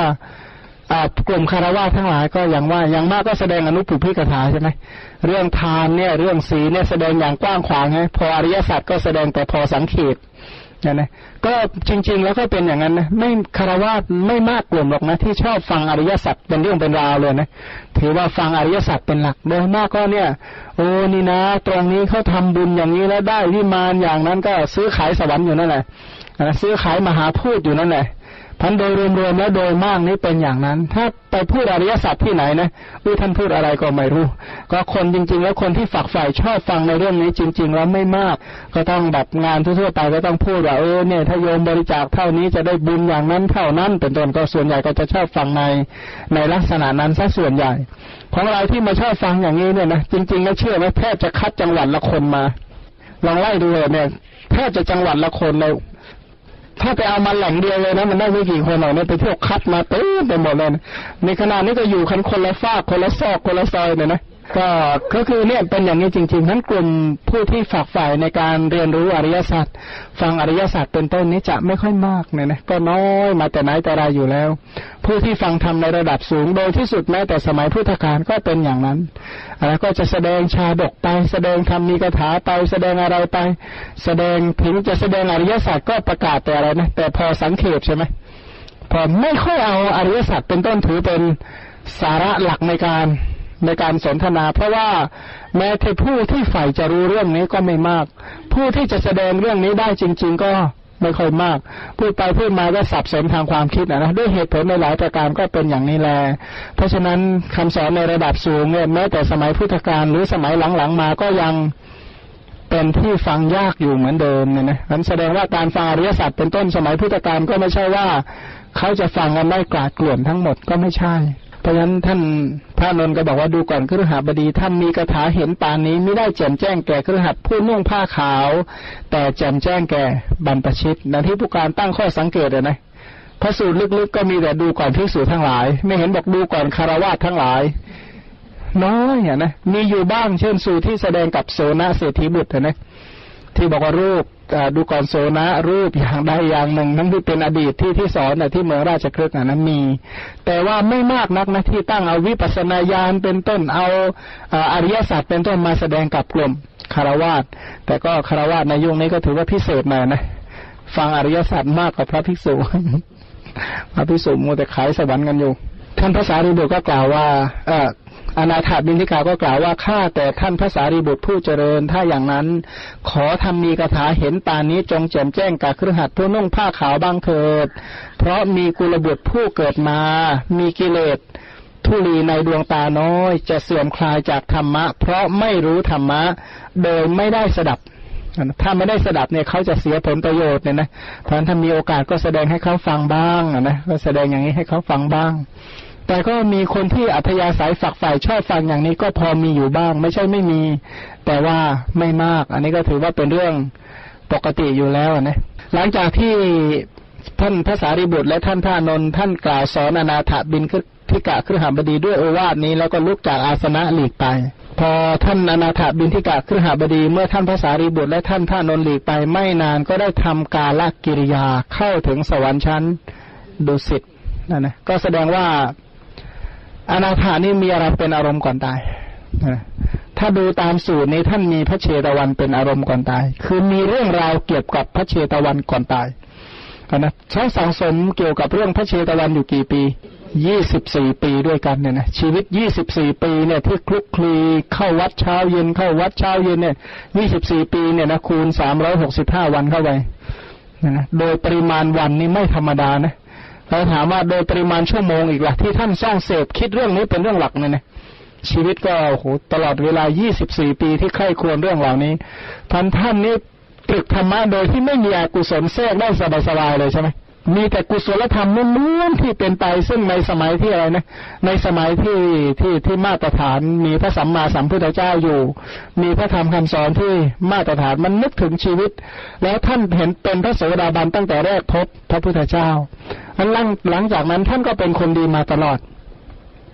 ทีนี้ถามว่ารู้ได้ยังไงว่าก่อนตายท่านได้ลึกถึงพระเชตวันก็บอกดูจากคาถานี้ว่าครั้งนั้นเมื่อปฐมยามล่วงไปแล้วอนาถบิณฑิกะเทพบุตรมีรัศมีงามส่องพระเชตวันให้สว่างทั่วเข้าไปเฝ้าพระผู้มีพระภาคเจ้าอย่างที่ประทับถวายอภิวาทพระผู้มีพระภาคเจ้าแล้วก็ยืนหน้าที่ควรส่วนข้างหนึ่งพอยืนเรียบร้อยแล้วได้กราบทูลพระผู้มีพระภาคเจ้าด้วยคาถาเหล่านี้ว่าพระเชตวันนี้มีประโยชน์อันสงฆ์ผู้แสวงบุญอยู่อาศัยแล้วคำว่าแสวงบุญคืออะไรแสวงหาอริยมรรคนะ ผู้แสวงหาอริยมรรคเนี่ยเข้ามาอยู่ที่นี่กันเนี่ยนะผู้ใดแสวงหาอริยมรรคที่เป็นประตูแห่งพระนิพพานท่านเหล่านั้นมาที่นี่กันอันพระองค์ผู้เป็นพระธรรมราชาประทับเนี่ยนะราชาแห่งโลกุตรธรรมประทับอยู่เป็นที่เกิดปีติแก่ข้าพระองค์นั้นนะถ้านึกถึงเชตวันเมื่อไหร่ก็ปีตินึกเมื่อไหร่ก็ปีตินึกเมื่อไหร่ก็ปีติแล้วก็ชื่นชมอริยมรรคว่าสัตว์ทั้งหลายย่อมบริสุทธิ์ด้วยธรรมะ5ประการนะท่านย่ออริยมรรคเหลือ5อย่างเนี่ยนะธรรมะ5ประการคืออะไร1กรรมกรรมตัวนี้เป็นชื่อของมรรคเจตนานะว่าบริสุทธิ์ด้วยกรรมนะด้วยมรรคเจตนานะจึงจะบรรลุได้จึงจะบริสุทธิ์ได้2ด้วยวิชาวิชานี่คืออะไรคือปัญญาปัญญานั้นถ้าแบ่งโดยขันธ์องค์ธรรมได้แก่อะไรสัมมาทิฏฐิกับสัมมาสังกัปปะเรียกว่าวิชา2วิชาเลยนะ3ธรรมะธรรมะคืออะไรคือธรรมะฝ่ายสมาธิมีอะไรบ้างสัมมาวายามะสัมมาสติสัมมาสมาธิเนี่ยนะแล้วก็บริสุทธิ์ด้วยศีลศีลคืออะไรสัมมาวาจาสัมมากัมมันตะสัมมาอาชีวะแล้วก็สุดท้ายชีวิตอันอุดมชีวิตอุดมคืออะไรชีวิตของผู้ที่ดำรงอยู่ด้วยศีลเป็นต้นนั่นแหละเรียกว่าชีวิตที่อุดมมันชีวิตของผู้บริบูรณ์ด้วยอริยมรรคชื่อว่าเป็นชีวิตที่สูงสุดเนี่ยนะท่านจึงชีวิตของผู้เป็นปุถุชนทั้งหลายจึงพยายามขวนขวายแสวงหาอริยมรรคให้เจอเนี่ยนะแสวงหาอริยมรรคทีนี้สำหรับผู้ที่จะแสวงหาอริยมรรคก็ต้องดำรงมั่นอยู่ในศีลเนี่ยนะสรุปว่าธรรมะที่จะทำให้บริสุทธิ์เนี่ยนะมีอะไรบ้าง1กรรม2วิชา3ธรรมะ4ศีล5ชีวิตอุดมมรรคคือกรรมคือมรรคเจตนาระดับมรรคเลยนะเป็นกรรมไม่ดำไม่ขาวเนี่ยวิชาคือสัมมาทิฏฐิสัมมาสังกัปปะธรรมะคือสัมมาวายามะสัมมาสติสัมมาสมาธิศีลคือสัมมาวาจาสัมมากัมมันตะสัมมาอาชีวะเพราะฉะนั้นแล้วก็ชีวิตของผู้ดำรงอยู่ในศีลเนี่ยเป็นชีวิตที่สูงสุดเรียกว่าชีวิตอุดมชีวิตอุดมเนี่ยนะหมายถึงชีวิตของผู้ที่ตั้งอยู่ในศีลเป็นชีวิตที่อุดมก็มีแต่แสดงไงชีวิตของผู้ตั้งอยู่ในศีลชื่อว่าเป็นชีวิตที่สูงสุดท่านก็บอกว่าผู้ที่จะบริสุทธิ์ด้วยธรรมะ5นี้นะไม่ใช่บริสุทธิ์ด้วยโคตรหรือด้วยทรัพย์คือถ้ามีสตางค์แล้วซื้อความบริสุทธิ์ได้ไหมไม่ได้ชาติตระกูลซื้อความบริสุทธิ์ได้ไหมไม่ได้เพราะฉะนั้นเนี่ยเพราะอะไรเพราะความบริสุทธิ์จะมีได้ด้วยธรรมะ5ประการนี้นี่แหละบุคคลผู้เป็นบัณฑิตเมื่อเล็งเห็นประโยชน์ตนพึงเลือกเฟ้นธรรมะโดยแยบคายจึงจักบริสุทธิ์ได้ในธรรมะนั้นด้วยอาการอย่างนี้นะถ้าใครที่ต้องการประโยชน์ของตัวเองจริงๆเลยนะประโยชน์ตัวเองเราก็คงไม่แสวงหาอาการ32ใช่ไหมไม่ใช่มุ่งจะรักษาผมขนเล็บฟันหนังเนื้อเอ็นกระดูกอันนี้ไม่ใช่อยู่แล้วใช่ไหมทีนี้แล้วประโยชน์ตนก็ต้องเอาที่ไหนเวทนาขันสัญญาขันสังขารขันวิญญาณขันแล้วเอาอะไรขอมายังแสวงหาขันห้าขันนามขัน4อยู่นะมรรคนี้มีสัมปยุตกับนามขัน4ไหมยังสัมปยุตอยู่นะเพราะฉะนั้นท่านบอกว่าเมื่อเล็งเห็นประโยชน์ของตนควรเลือกเฟ้นธรรมขันธ์5ธรรมขันธ์5คือ1ศีลขันธ์2สมาธิขันธ์3ปัญญาขันธ์4วิมุตติขันธ์5วิมุตติญาณทัศนะขันธ์จริงๆแล้วพวกนี้เป็นชื่อของนามขันธ์นะเฟ้นหานามขันธ์นี้ให้พบก็แล้วกันไม่ใช่พบที่ไหนก็พบในจิตของตนนั่นแหละถ้าพบที่พระพุทธเจ้าล่ะเอาก็ของพระพุทธเจ้าไม่ใช่ของเราอยู่ดีพบที่ท่านพระสารีบุตรเอาก็ของท่านพระสารีบุตรไม่ใช่ของเราเพราะฉะนั้นเลือกเฟ้นธรรมขันธ์นี้ให้มีในใจของเราทั้งหลายเมื่อที่เราทั้งหลายจักบริสุทธิ์นี้บริสุทธิ์ด้วยอาการอย่างนี้คือเลือกเฟ้นให้เห็นอะไรเลือกเฟ้นให้เห็นธรรมขันธ์5ประการเหล่านี้เนี่ยนะเพราะฉะนั้นผู้ที่เห็นประโยชน์ตนเนี่ยควรเลือกเฟ้นธรรมะเหล่านี้ถามว่าเลือกเฟ้นในธรรมะนั้นคือสัจจะสี่เหล่านั้นได้ถ้าเลือกเฟ้นเหตุได้ธรรมขันธ์5ประการก็จะเห็นสัจจะสี่พันสัตว์ทั้งหลายจักบริสุทธิ์ด้วยอาการอย่างนี้นมัสการถามพระอาจารย์ค่ะโยมไม่เข้าใจที่ว่าธรรมะที่ทำให้บริสุทธิ์ข้อแรกที่ว่ากรรมพระอาจารย์บอกว่าหมายถึงมรรคเจตนาก็คือเจตนาเจตสิกในมรรคจิตซึ่งที่จริงเจตนาตัวนี้มันไม่ได้นำเกิดอะไรมันก็ไม่น่าจะเป็นกรรมอันนี้ท่านหมายถึงว่าเฉพาะของ พระอริยะหรือเปล่าคะหรือยังไงก็มรรคเจตนาเนี่ยนะหมายถึงกรรมที่เป็นไปกับมรรคเนี่ยจึงจะทำให้สัตว์บริสุทธิ์กรรมในขณะมรรคเพราะฉะนั้นสัตว์ที่บริสุทธิ์ในที่นี้ก็คือพระอริยะสี่บุคคลใช่เริ่มพระอริยะขึ้นไปจึงจะเรียกว่าเป็นผู้บริสุทธิ์อย่างแท้จริงเนี่ยนะเพราะฉะนั้นผู้ที่บริสุทธิ์แท้จริงคือผู้ที่บริสุทธิ์ด้วยอริยสัจเนี่ยนะลงอาบน้ำด้วยสระน้ำคืออริยสัจจึงจักบริสุทธิ์ถ้าไม่อาบน้ำด้วยสัจจะหรือไม่ได้อภิเษกด้วยสัจจะนั้นความบริสุทธิ์ยังมีไม่ได้ของเราทั้งหลายได้ยินอริยสัจแต่เรายังไม่เห็นอริยสัจเห็นลิงเห็นทุกขสัจเลยไหมยังเนาะ เพิ่งถามมันนึกได้ทีหนึ่งพระสารีบุตรนั่นแหละย่อมบริสุทธิ์ได้ด้วยปัญญาด้วยศีลและด้วยความสงบปัญญาศีลความสงบนี้ก็คืออะไรปัญญาคืออะไรสัมมาทิฏฐิสัมมาสังกัปปะใช่ไหมศีลก็สัมมาวาจาสัมมากัมมันตะสัมมาชีวะความสงบก็คือสัมมาวายามะสัมมาสติสัมมาสมาธิเนี่ยนะความจริงภิกษุพูดถึงฝั่งคือพระนิพพานแล้วจะอย่างยิ่งก็เท่ากับพระสารีบุตรนี่แหละเว้นพระพุทธเจ้านะถ้าคนทั่วไปว่าไม่มีใครเกินพระสารีบุตรหรอกหลังจากนั้นอนาถบิณฑิกะกล่าวอย่างนี้แล้วพระศาสดาก็พอพระทัยนะคือที่กล่าวว่าตอนแรกว่าพระเชตวันนี้เป็นที่ยังจิตให้โสมนัสมากสำหรับท่านอนาถบิณฑิกะเศรษฐีของเราทั้งหลายมาเชตวันนี้เราได้ฟังธรรมตั้งหลายสูตรแล้วนะที่เราฟังเมื่อเช้าอะไรทศพลสูตรกับจุลสีหนาสูตรมาที่นี่ก็อนาถบิณฑิโกวาทสูตรพระสูตรเหล่านี้แล้วก็พระสูตรอีก700กว่าสูตรเนี่ยนะก็ควรที่จะฟังแล้วก็นึกถึงบรรยากาศเนี่ยนะเห็นลิงเมื่อไหร่ก็นึกถึงเชตวันไว้ก็ยังดีหันหน้าไหว้ไปทางพระคันธกุฏิคือที่ไหน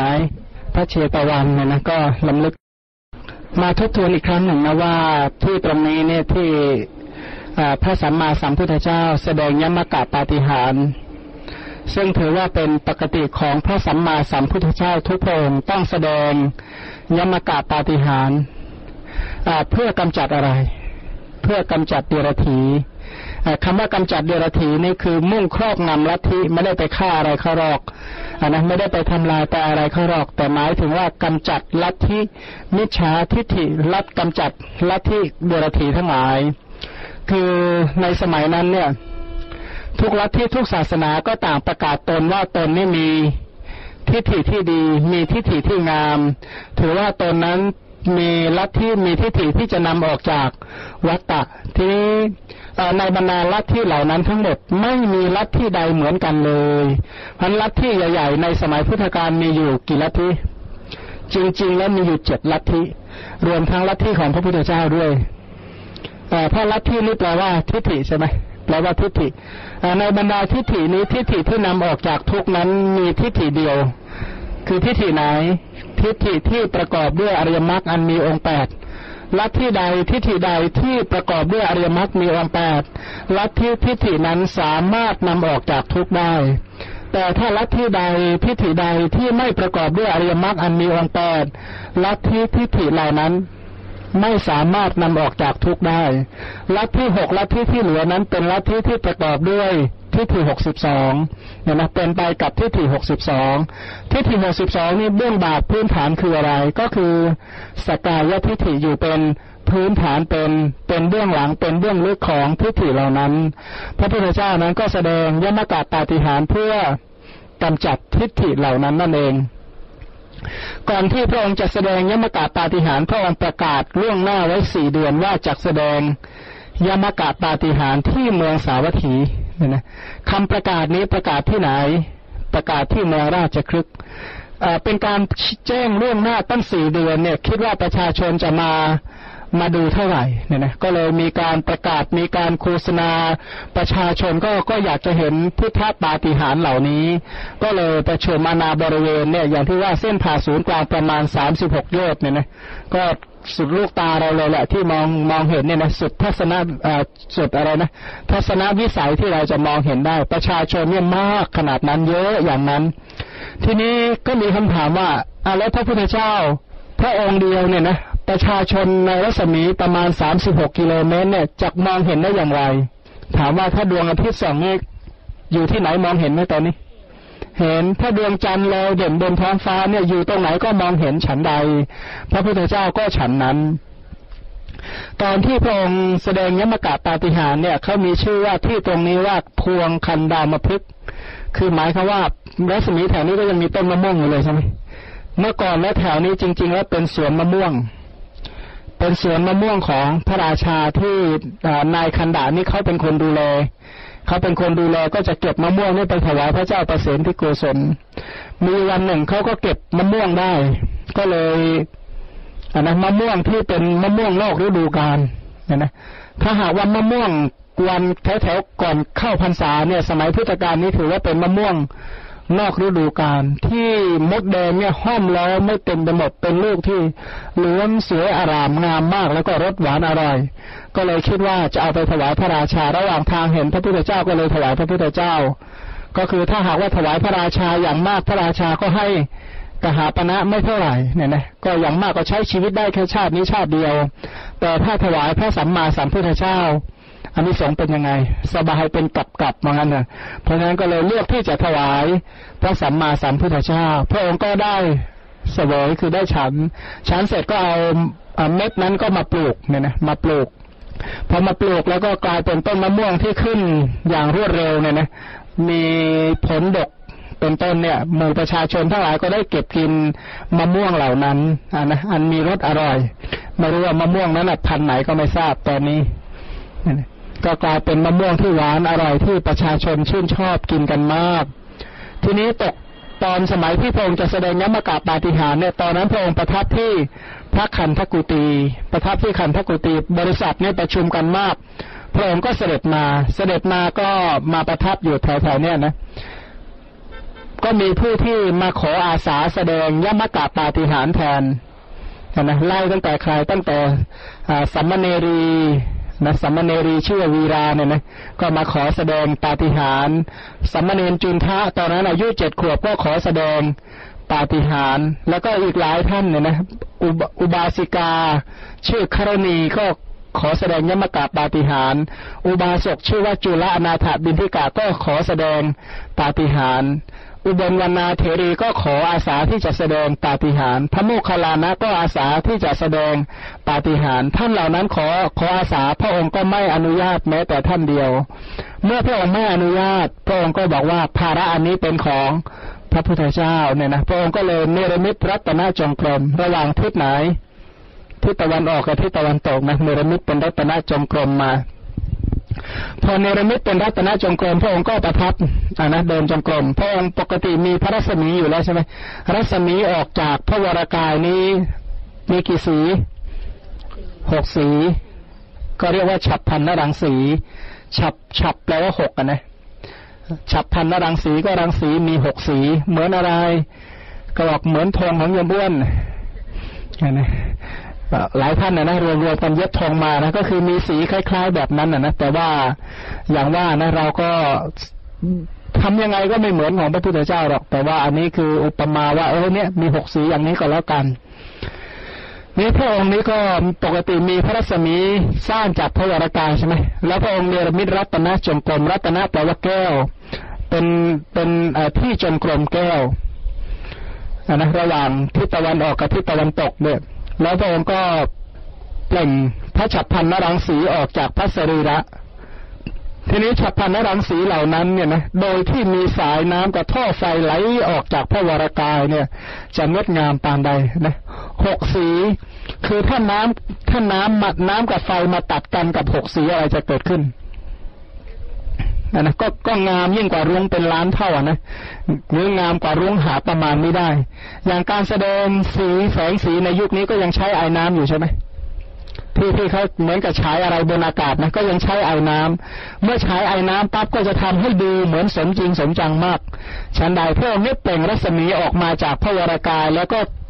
ท่อน้ำกับท่อไฟกับสายน้ำเนี่ยนะไหลเช่นพระกายเบื้องบนของพระองค์เนี่ยท่อไฟไหลออกมาช่วงล่างก็ท่อน้ำนะสายน้ำไหลออกเนี่ยพระกายข้างหน้าเป็นไฟพระกายข้างหลังก็เป็นน้ำพระกายข้างขวาเป็นไฟพระกายข้างซ้ายก็เป็นน้ำแล้วก็ไหลสลับกันอย่างนี้เนี่ยนะต่อแม้กระทั่งพระเนตรซ้ายพระเนตรขวาพระกันคือหูซ้ายหูขวา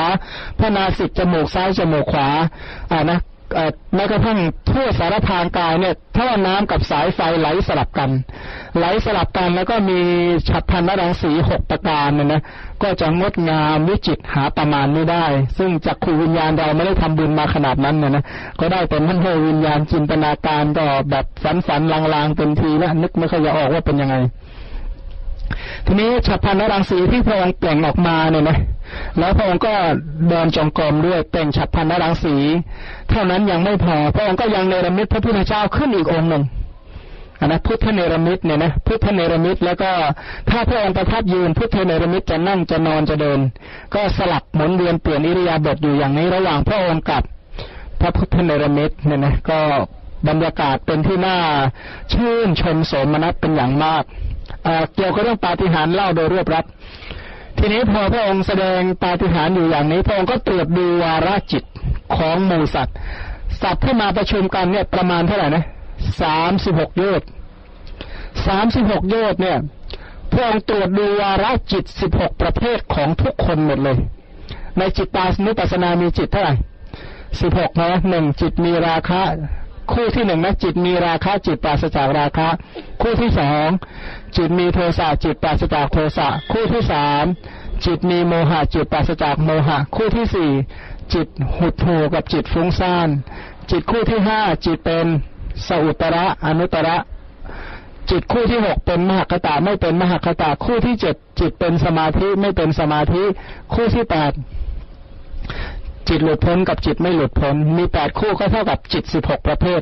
แล้วจิต16ประเภทเนี่ยนะบริษัททั้งหมดทั้งเทวดาและมนุษย์ที่ประชุมกันทั้งหมดพระองค์ตรวจดูวาระจิตของทุกคนหมดเลยนะตรวจดูวาระจิตของหมดทุกคนเพราะอะไรภวังค์ของพระองค์นี่สั้นมากนะภวังค์เท่ากำหนดได้เลยว่าภวังค์นี่มีกี่ขั้นนั้นสามารถตรวจดูทั้งหมดแล้วพระองค์เนี่ยบอกว่าแสดงปาฏิหาริย์โดยไม่สร้างความหนักใจให้ใครเลยแม้แต่คนเดียวทุกคนแล้วก็จะบันเทิงใจสบายใจเหมือนกับเราอยู่บนเนี้ยนะเราบนนี้ลมพัดโชยเนี่ยสบายใจไหม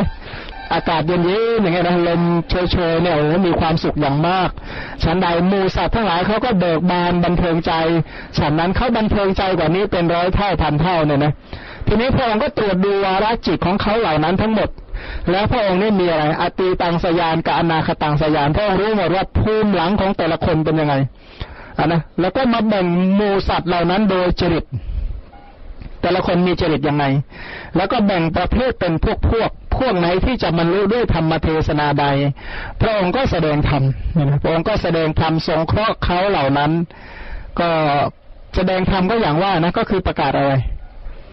ก็ประกาศอริยสัจแต่ก็ต้องแสดงตามจริตเนี่ยนะแสดงธรรมตามจริตจึงอยู่จะประกาศอริยสัจก่อนที่จะประกาศอริยสัจเนี่ยถ้าคนโทสะจริตก็ต้องสอนให้เจริญมีเมตตาก่อนถ้าคนราคะจริตก็สอนให้เห็นอสุภะก่อนถ้าพวกมรณะพวกที่วิตกจริตก็สอนเกี่ยวกับอานาปานสติเพื่อตัดอกุศลวิตกเป็นต้นเนี่ยนะถามว่าถ้าพวกเป็นศรัทธาจริตก็สรรเสริญคุณของพระพุทธเจ้าเป็นต้นถ้าเป็นพุทธิจริตก็สอนวิปัสสนาไปเลย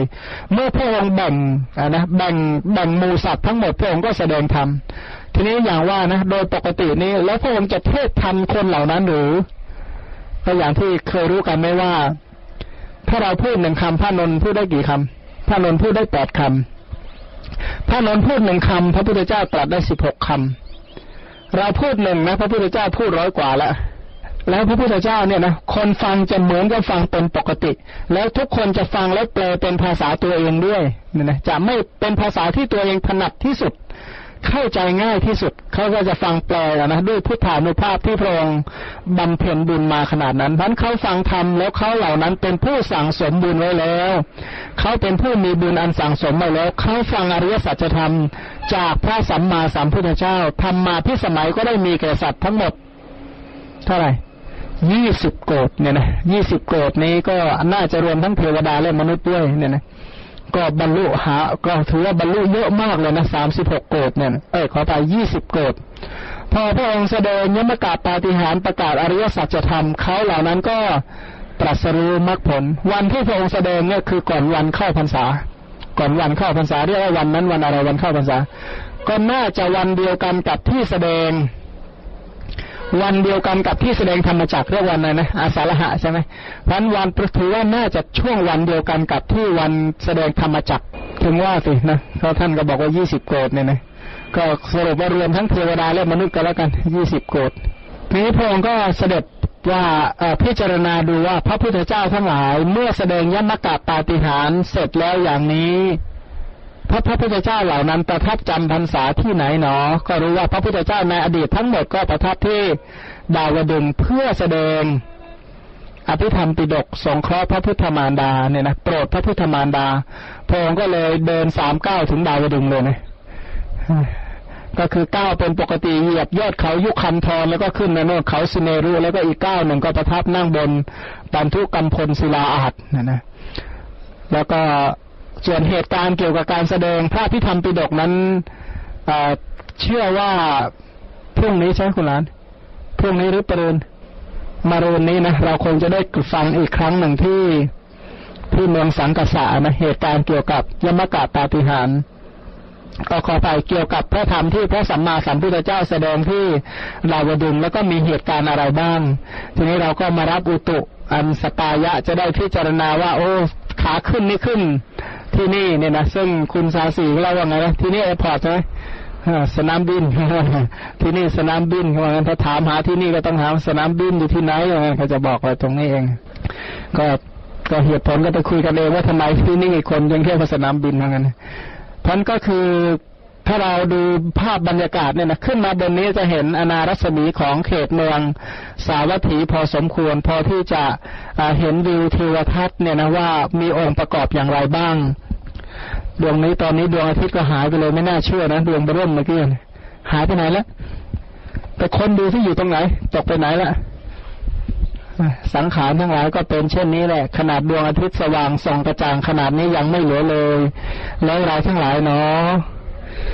จักเหลือเลยเนี่ยท่านเราก็มาพิจารณานะว่าสังขารทั้งหลายเป็นเช่นนี้แหละ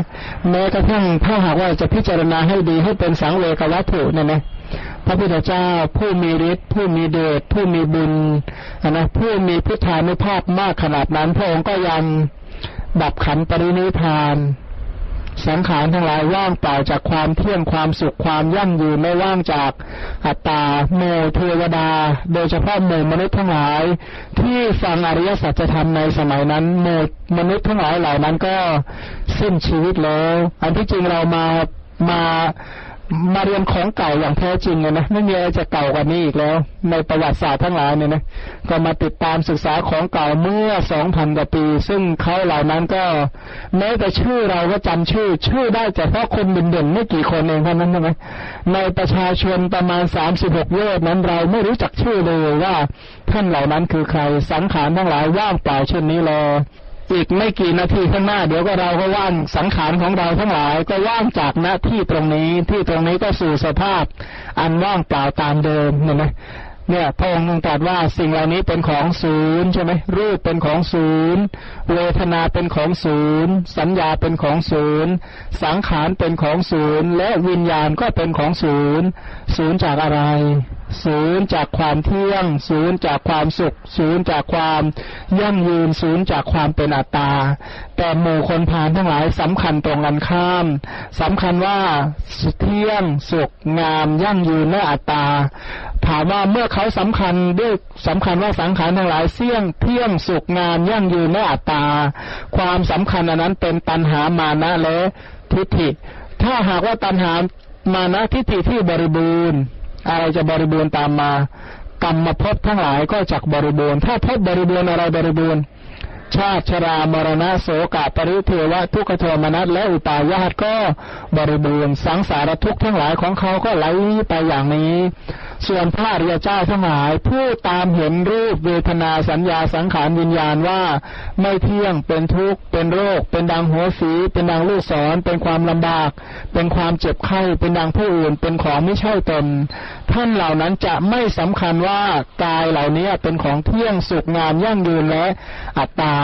พันเมื่อท่านพิจารณาเห็นอย่างนี้ท่านก็เบื่อหน่ายในสัพพะสังขารทั้งปวงเมื่อเบื่อหน่ายจิตก็คลายกำหนัดถ้าจิตคลายกำหนัดเนี่ยนะ ก็ถือว่าเป็นอันสิ้นตัณหาและอุปาทานถ้าตัณหาดับอะไรดับอุปาทานก็ดับถ้าอุปาทานดับภพก็ดับถ้าภพดับชาติก็ดับถ้าชาติดับชรามรณะโสกปริเทวะทุกขโทมนัสและอุปาญาตก็ดับนะความดับแห่งวัฏทุกข์ก็เป็นไปด้วยอาการอย่างนี้ก็โดยสรุปนะว่าข้อความในอรัตถุกับปมสูตรนั้นกล่าวว่าอัตถกถากล่าวว่าผู้ที่ตามเห็นสังขารทั้งหลายว่าเราว่าของเราว่าเป็นอัตตาของเราเนี่ยก็คือการทำลายสิกขาอีกชนิดหนึ่งเหมือนกันทำลายพระพุทธศาสนาอีกชนิดหนึ่งเพราะว่าคำสอนในพระพุทธศาสนาสอนให้เห็นว่าอะไรนั่นไม่ใช่เรานั่นไม่ใช่ของเรานั่นไม่ใช่อัตตาของเราเพราะถ้าหากว่าเราทั้งหลายตามเห็นขันธ์ห้าว่าเป็นเราว่าเป็นของเราว่าเป็นอัตตาของเราก็ชื่อว่าเรานั้น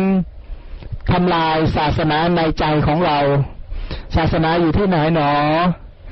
ก็อยู่ที่ใจของเราถ้าอยู่ที่ใจของเราแล้วใจไหนเป็นศาสนาใจไหนนอกศาสนาล่ะเขาบอกว่าใจนอกศาสนาก็คือใจที่ตามเห็นขันธ์ห้าว่าเป็นเราเป็นของเราเป็นอัตตาของเราถ้าใจที่เป็นไปตามพระศาสนาก็คือใจที่ตามเห็นว่าขันธ์ห้าไม่ใช่เราไม่ใช่ของเราไม่ใช่อัตตาของเราก็คือตามเห็นขันธ์ห้าว่าไม่เที่ยงเป็นทุกข์เป็นอนัตตาเป็นโรคเป็นดังหัวฝีเป็นดังลูกศรเป็นความลำบากเป็นความเจ็บไข้เป็นดังผู้อื่นเป็นของไม่ใช่ตนโดยที่สุดแม้แต่พิจารณาว่าขันธ์ห้าทั้งหลายเหล่านั้นเป็นไปกับชาติชรามรณะโสกปริเทวะทุกขโทมนัสและอุปาญาตทั้งการปฏิบัติที่เห็นตามสอดคล้องตามพระศาสนาจริงๆก็ต้องเห็นวันนี้ทุกนะนี้ทุกนะถ้าดูขึ้นเขาที่จะทุกลงนะขาลงนี้ทุกนี้ทุกขสมุทัยนี้ทุกขนิโรธนี้ทุกขานิโรธคามินีปฏิปทาเราทั้งหลายก็มาร่วมกันน้อมบูชาองค์สมเด็จพระสัมมาสัมพุทธเจ้าผู้แสดงยมกปาฏิหาริย์ผู้สมบูรณ์ด้วยมหากรุณาสมาบัติญาณผู้สมบูรณ์ด้วยอาสยานุสยญาณผู้สมบูรณ์ด้วยอินทรียปรปยัตยานผู้สมบูรณ์ด้วยสัพพัญญุตยานผู้สมบูรณ์ด้วยอนาวรณญาณผู้สมบูรณ์ด้วยจตุเวสารัชญาณผู้มีกำลังสิบประการ ผู้เป็นพระตถาคตอรหันตสัมมาสัมพุทธเจ้าเราก็มาหวนลำลึกถึงพระธรรมทั้งปวงที่พระองค์ได้ทรงบำเพ็ญมาบำเพ็ญด้วยกายวาจาใจเป็นบารมีสิบอุปปารมีสิบปรมัตถปารมีสิบตลอดจนถึงความเพียรทั้งหมดเพื่อแต่แทงตลอดรู้แจ้งโลกุตรธรรมเมื่อพระองค์รู้แจ้งโลกุตรธรรมเป็นที่สิ้นวัฏทุกข์แล้วพระองค์ก็เอาโลกุตรธรรมเหล่านั้นมาแสดงแต่งตั้งเปิดเผยให้หมู่สัตว์เหล่าอื่นได้ตรัสรู้ตามหมู่สัตว์ที่ตรัสรู้ตามเรียกว่าพระสาวกที่พระองค์พาข้ามจากขั้ววัฏทุกข์แล้วเราทั้งหลายก็มาขอหวนลำลึกถึงคุณขององค์สมเด็จพระสัมมาสัมพุทธเจ้าพระองค์นั้นพร้อมทั้งพระธรรมทั้งมวลที่พระองค์โปรดหมู่มวลเมญยสัตว์ที่ทำให้พ้นจากวัฏทุกข์น้อมบูชาสักการะแด่พระสงฆ์ทั้งหลายเหล่านั้นที่ปฏิบัติตามคำสอนของพระพุทธเจ้าจนถึงความสิ้นไปแห่งวัฏทุกข์วันนี้ก็ใช้เวลาแต่เพียงเท่านี้ด้วยผลแห่งกุศลที่ได้ฟังธรรมนี้ก็ขอให้ได้เห็นพระพุทธคุณของพระพุทธเจ้าที่แสดงธรรมเพื่อความพ้นทุกข์รู้จักความปฏิบัติดีของพระสงฆ์ทั้งหลายที่ปฏิบัติเพื่อดับทุกข์แล้วก็พระนิพพานที่พระพุทธเจ้าแสดงถึงก็เป็นธรรมะที่นำออกจากทุกข์ก็ขอให้ประสบกับพระนิพพานเป็นที่พ้นทุกข์โดยทั่วหน้ากันในที่สุดนี้ขอสัพพมงคลจงมีแก่ท่านขอเหล่าเทวดาทั้งปวงจงรักษาท่านด้วยพุทธานุภาพธรรมานุภาพสังฆานุภาพขอความสวัสดีจงมีแก่ท่านตลอดไปก็อนุโมทนาเป็นอย่างยิ่งเจริญพร